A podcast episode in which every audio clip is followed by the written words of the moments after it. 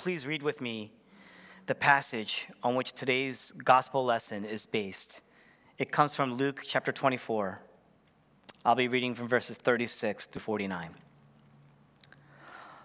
While they were still talking about this, Jesus himself stood among them and said to them, Peace be with you. They were startled and frightened, thinking they saw a ghost. He said to them, Why are you troubled? And why do doubts rise in your minds? Look at my hands and my feet. It is I myself. Touch me and see. A ghost does not have flesh and bones, as you see I have. When he had said this, he showed them his hands and feet. And while they still did not believe it because of joy and amazement, he asked them, Do you have anything here to eat? They gave him a piece of broiled fish, and he took it and ate it in their presence. He said to them, This is what I told you while I was still with you. Everything must be fulfilled that is written about me in the law of Moses, the prophets, and the Psalms. Then he opened their minds so they could understand the scriptures. He told them, This is what is written the Christ will suffer and rise from the dead on the third day, and repentance and forgiveness of sins will be preached in his name to all nations, beginning at Jerusalem. You are witnesses of these things. I am going to send you what my Father has promised, but stay in the city until you have been clothed with power from on high. And this is God's word.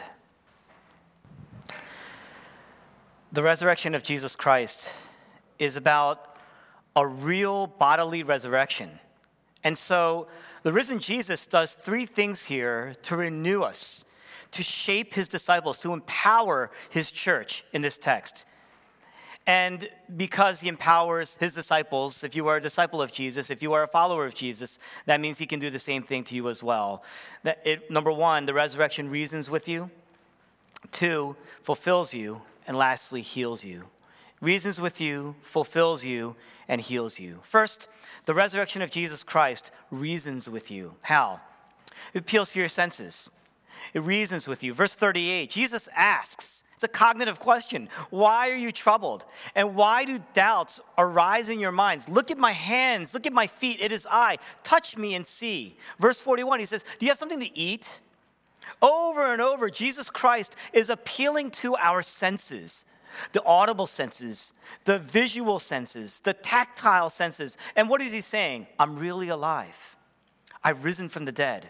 This isn't some hallucination. You don't hallucinate in groups. In other words, the resurrection is real, the resurrection is true.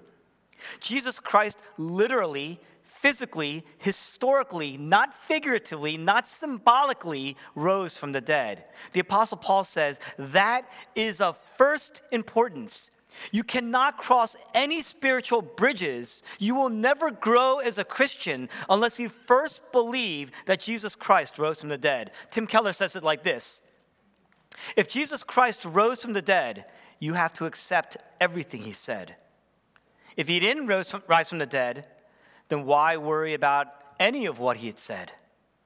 In other words, every door that leads to a relationship with God hinges Every door that grows your relationship with God hinges on the reality of the resurrection of Jesus Christ. Now, a lot of modern people, they don't buy into a physical resurrection. They don't buy into a, a bodily resurrection. But think about this. There's a couple problems with dismissing the gospel as just plain fiction. First, scholars will tell you that the gospels the four books of the New Testament, the first four books of the New Testament, they're not a way that you would write ancient fiction, ancient literature. Not then, and certainly not how we would write fiction today. Because if you wanted to tell a good fictional story, you would want to do what? You'd want to inject thunder and action and drama, a dramatic return. If you've seen either of the Justice League movies with Superman's return, you see that, right? That's not what happens here. Instead, you have Mary Magdalene, who is an outcast, she was the first one to see Jesus. She doesn't even recognize Jesus. And how does Jesus appear here? Is there power? Is there screaming? Is there thunder? Is there dread? No. He says, he asks, Do you have anything to eat? Verse 42, they gave him a piece of broiled fish. And verse 43, I mean, they spent three verses to talk about him asking for food, then giving him food, and then him eating the food. Ancient fiction was never written this way, couldn't be written this way. They had to be very economical with their words. If you're making up a story about the resurrected Jesus, you wouldn't include mundane, boring details like this. So why is it here? Why is it printed here? And the only sensible answer is that it must have happened. Luke, who is the author, is giving us news. He's giving us eyewitness accounting. You see that? The second thing we see is that the people say, well, the modern scientific view, the modern scientific worldview says that the resurrection is impossible. I mean, back then, people believed in this kind of stuff. They believed in miracles, but we're a much more advanced culture now. But the reality is, if you think about it, scholars will tell you that in the ancient times, they didn't believe in the resurrection either. If you look at the text, Jesus appears and he says, It is I, touch me. And once they saw him, did they say, Yes, I knew it. Right now, I get it? No, that's not what he said. After they, after they saw Jesus in verse 41, they still didn't believe. That's what the text, it even says it right here. They still didn't believe. And that makes sense.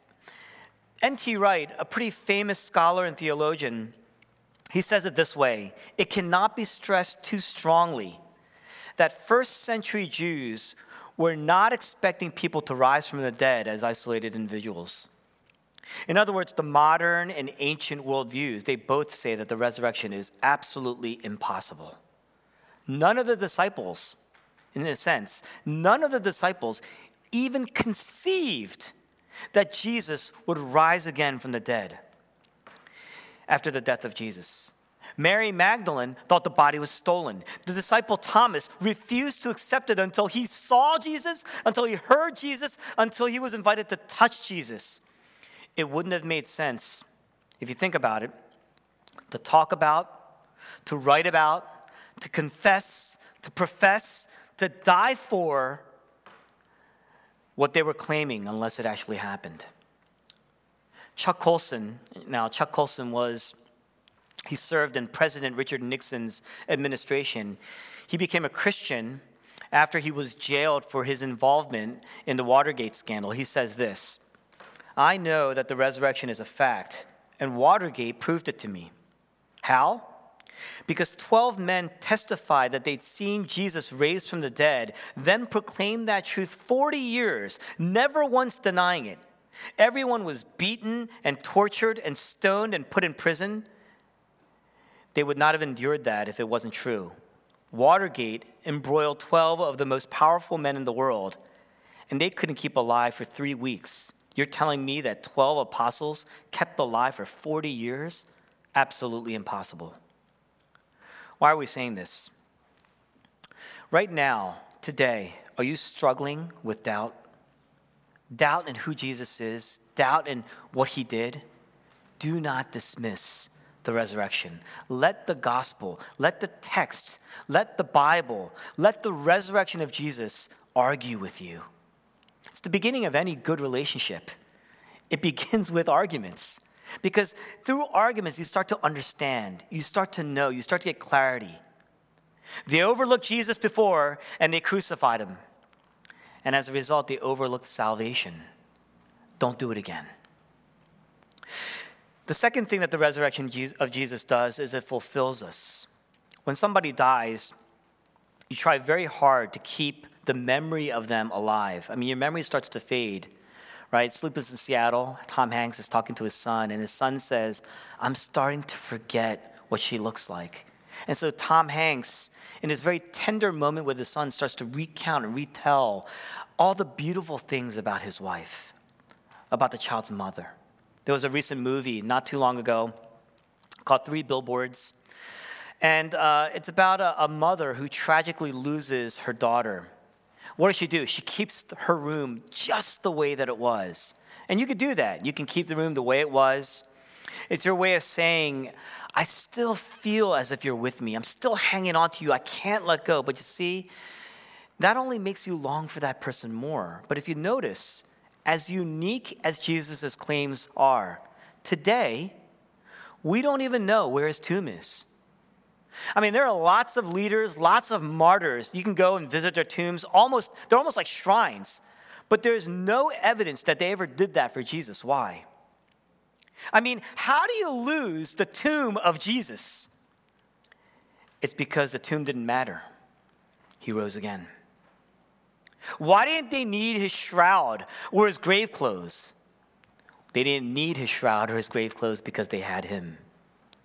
And in verses 41 to 43, he eats with them. Now, think about this. That's very significant. Why? Because of all the things that Jesus could have done after he rose from the dead, he chose to eat with his disciples. It's one of the last things he did before he died, and it's one of the first things he did after he rose again. What is he saying? I long, I've longed to be with you. In the ancient times, when people ate with you, there was no electricity back then. The evening hours were incredibly precious. So to bring somebody in to eat with you, to invite them in, it's not just to a meal, but into intimacy, into the most private part of your life, the most valuable part of your day, into your family. And you're saying, What? You are in, you are family, I love you, you are welcome. And what Jesus is saying here is what then? You are in, you are welcome, you are family, and I have made a way to be with you forever, to be intimate with you forever. Now, a lot of us, a lot of us have this innate sense that if we have that one person who would just love us completely, if I could have just find that one person who would love me totally, if I could have intimacy with that person, it would make everything in my life right. It makes my problems seem minuscule because I have this love that I've longed for. We fantasize, fantasize about that person. We dream about that person. We're constantly looking for that person. Only Jesus Christ is that great hero. Only He is that Prince Charming that exceeds every storybook love. And He says, You can have me. You don't even have to, you don't have to fantasize about me. I died and I rose again so that I can be with you forever. Because of the resurrection, we know that the great lover, our ultimate hero, the embodiment of every hero, the true king that we've been looking for all our lives, the true king that we need is alive. And he says, I mean, it made it a priority dine with me, be intimate with me. Jesus Christ rose again from the dead to be intimate with you. You are that precious to him. The resurrection means that we can finally have that love that we've been looking for all of our lives. Jesus is the embodiment of that love. He is the fulfillment of all of our deepest desires. So if you're lonely, I mean, in this season, in this past year, we are we just hear stories of isolation and desperation. So if you're clouded with loneliness, know that Jesus Christ suffered the infinite loneliness on the cross so that he can be with you. Lastly, the resurrection heals. The resurrection of Jesus heals. How does it heal? Verse 40 He showed them his hands and his feet. And what's their response? There was disbelief, but there was joy. Now, why did he do that? Why didn't he say, Come on, guys, look into my eyes. You know me, it's me. Why did he show him his hands and his feet? And the answer is it's because of his wounds. But if the body is glorified, why are his wounds still there? Now, think about this. There are some stories, despite bad things happening in this story, something good always comes from it. That's what makes a pretty good one and a half hour movie or two hour movie or a good novel. But an even better kind of story is when those bad things culminate and serve to be part of the happy ending. The happy ending couldn't have happened without those bad things happening. The bad things are taken up and swallowed up in the joy and the celebration. Now, several years ago, a decade ago, there was a movie called Signs. In the movie Signs, you have a lot of bad things. You have the protagonist's wife, she's killed in an accident. The brother of the protagonist his baseball career is a mess. You have a little boy, his son, who's got terrible asthma. The daughter, she has like OCD. She drinks water, glasses of water, and she doesn't like it because every time she drink, takes a sip, it's dirty. And so she leaves these dirty glasses of water half filled everywhere on the TV, on the, and they're just constantly just, just littered around the house. And then, of course, aliens invade the world one thing after another. It's just all bad. And it's serial, it's constantly bad. Life is an absolute disaster. Everyone is losing faith. Everything is getting worse. The main character, who was a priest, he's lost his faith. Then suddenly at the end, there's joy. There's joy. And, and it's because it's, it's not just uh, that there's redemption in spite of these bad things happening, but every single one of those bad things are part, they contribute to the redemption. Life flashes, and all the sorrows all of a sudden make sense. You had to go through them. As his wife dies, she tells her husband to tell his brother, swing away. He was a baseball player, swing away. The brother has a bat on the wall. It kind of was a reminder throughout the movie of his failure, of his, uh, he's, a, he's like a loser, they say used to remind him of all of what he once was, but now it actually comes to use. So he takes the bat off the wall, he's swinging at the aliens, and he hits accidentally cups of water that are lying around and littered around the house. And he turns, they realize that water is poisonous to these aliens. The family is restored, trust within the family is restored. It wasn't there before. Faith is restored everything is better than when the movie had started. And the reality is, it gets even better than that. Remember Lord of the Rings? At the, end of the mo- at the end of the movie, but at the end of the book, Frodo says, What? Gandalf, I thought you were dead. But then I thought I was dead myself. Is everything sad going to come untrue? In the greatest narratives, joy swallows up all the despair, all the sorrow. And at the end, the sorrows merely contribute, they work. They're almost a slave to the joy that is coming. And the gospel is a narrative.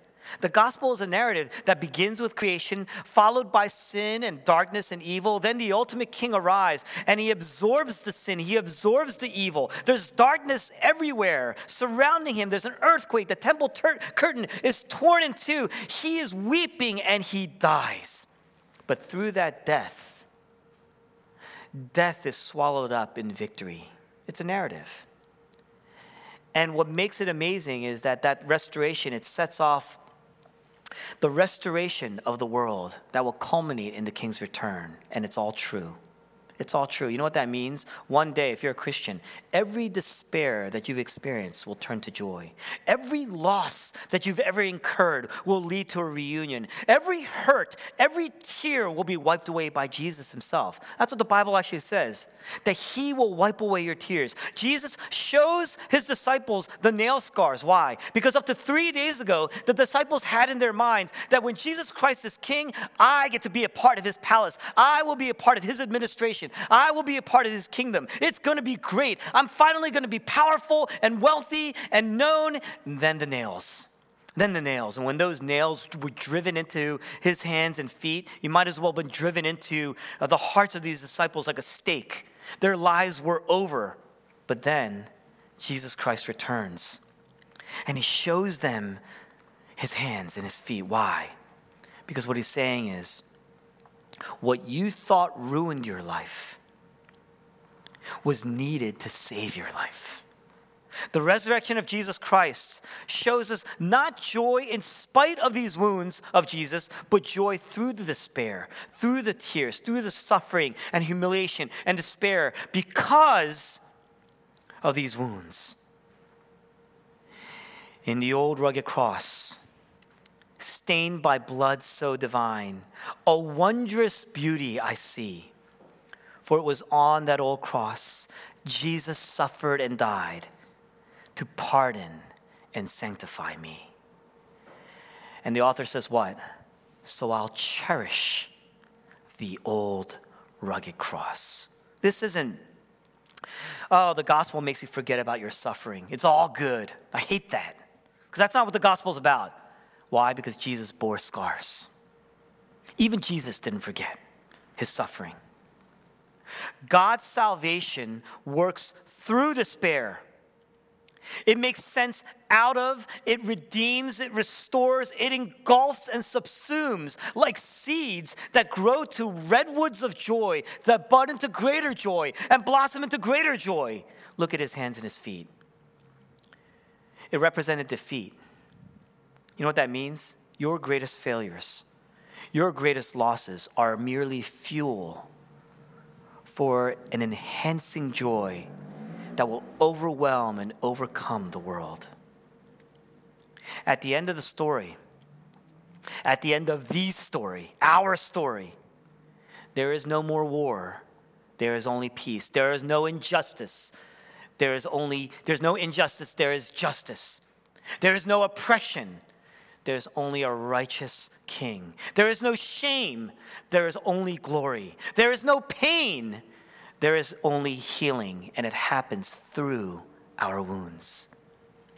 Without our wounds, without our, uh, without our suffering, in heaven there would be no such thing as bravery. There would be no such thing as courage. Heaven would actually be less heavenly without our wounds. How does this happen? In verse 48, Jesus Christ sends them out and he says, You are witnesses of these things. What he's saying is, I want you to go. I want you to live in the world. I want you to be completely shaped by what you saw and apply what you saw. What did they see? They saw the resurrected Jesus.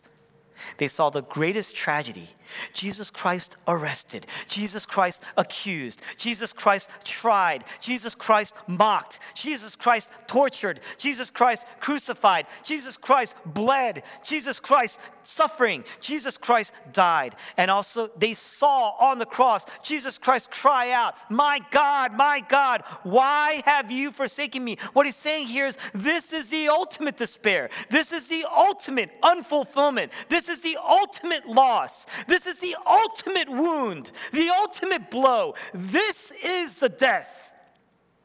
In a sense, the son lost the father, but the father also lost the son. Imagine the father, I mean, imagine you losing your children, watching them die.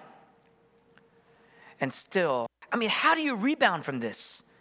And yet, this was the source of ultimate salvation, ultimate glory, ultimate restoration for the world. He did it for his people. God did it. We say God is love. That's love. We say Jesus, so love. He loved the world. He loves his people. He loves his church. That's love. And by sending his people, Jesus is saying, This is just the beginning. You are witness. He's saying, This is just the beginning. I'm going to renew everything. I'm going to cleanse and heal the world of every evil, every injustice, every disease, every tear, every sin. And I'm going to do it through you. Just like we experienced through Jesus. Look to the empty tomb. I mean, you may have a ton of issues with God. You may have a ton of issues with the Bible. Fine. Any good relationship, like I said, is going to have some trust issues. But let the Bible, let the resurrection of Jesus argue with you. Reason, don't leave your mind at the door. Argue with the Bible. Let it reason with you. It will lead you to a greater trust. Did the resurrection happen? Is it real? Is it real? If you believe, it will shape everything, it will change everything. That's the meaning of Easter. As we head into the spring, that's the meaning of the resurrection. That's the meaning of Resurrection Sunday. Join me in prayer.